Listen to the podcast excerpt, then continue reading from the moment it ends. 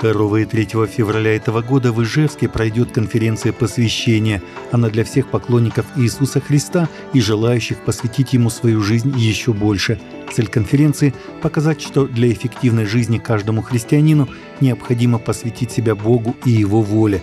В телеграм-канале организатора конференции, а это Церковь Божия Благодать города Ижевска, подробнее рассказывается о цели и темах конференции – Посвящение – знакомое слово, но если нам этого не объясняли, то, возможно, мы и не представляем, что оно значит, что Бог думает о посвящении, как посвятить себя Богу и Его воле.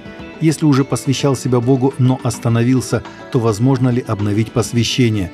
На этой конференции мы сделаем все возможное, чтобы разобраться в этих вопросах и представить наши сердца Богу для посвящения, говорится на сайте церкви.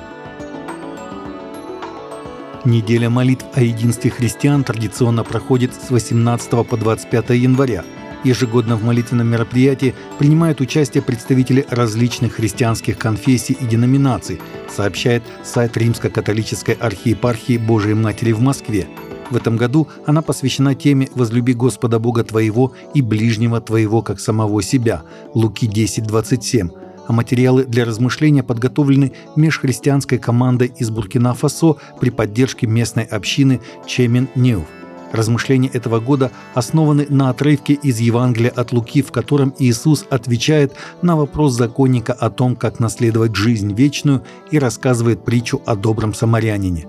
Последнее десятилетие стало трудным для западноафриканской страны Буркина-Фасо, которую всегда отличали многонациональность и разнообразие религиозных общин, большинство из которых составляют мусульмане.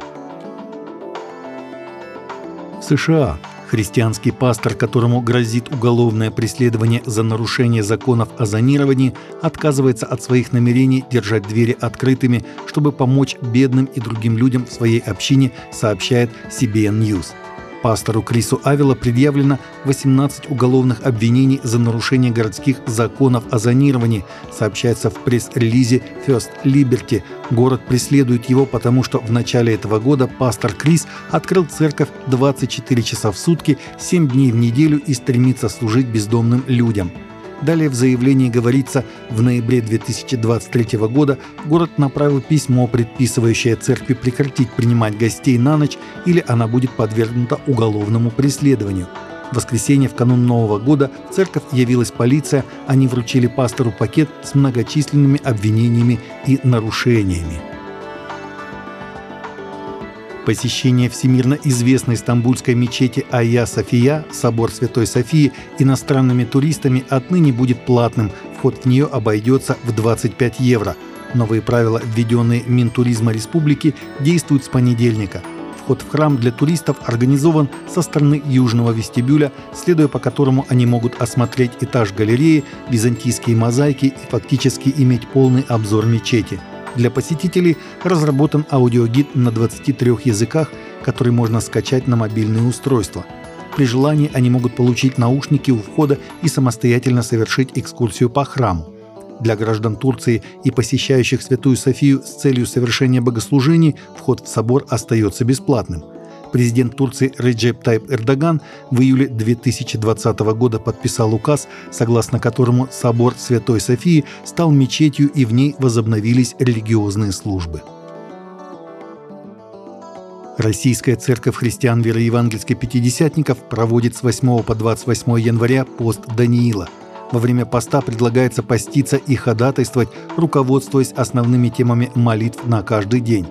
Пост Даниила – это пост и молитва в течение 21 дня в соответствии с Библией. Книга пророка Даниила, глава 10, стихи с 1 по 3. Особенность поста пророка Даниила была в том, что он исключил из рациона некоторые продукты. Вкусного хлеба я не ел, мясо и вино не входило в уста мои. Общины РЦХВЕ, которые участвуют в посте Даниила, обычно собираются в церквях или домашних группах для молитвы. Некоторые проводят молитвенные служения онлайн – 17 января, среда, день 10, молитва за женское служение. Таковы были наши новости на сегодня. Новости взяты из открытых источников. Всегда молитесь о полученной информации и молитесь о страждущих.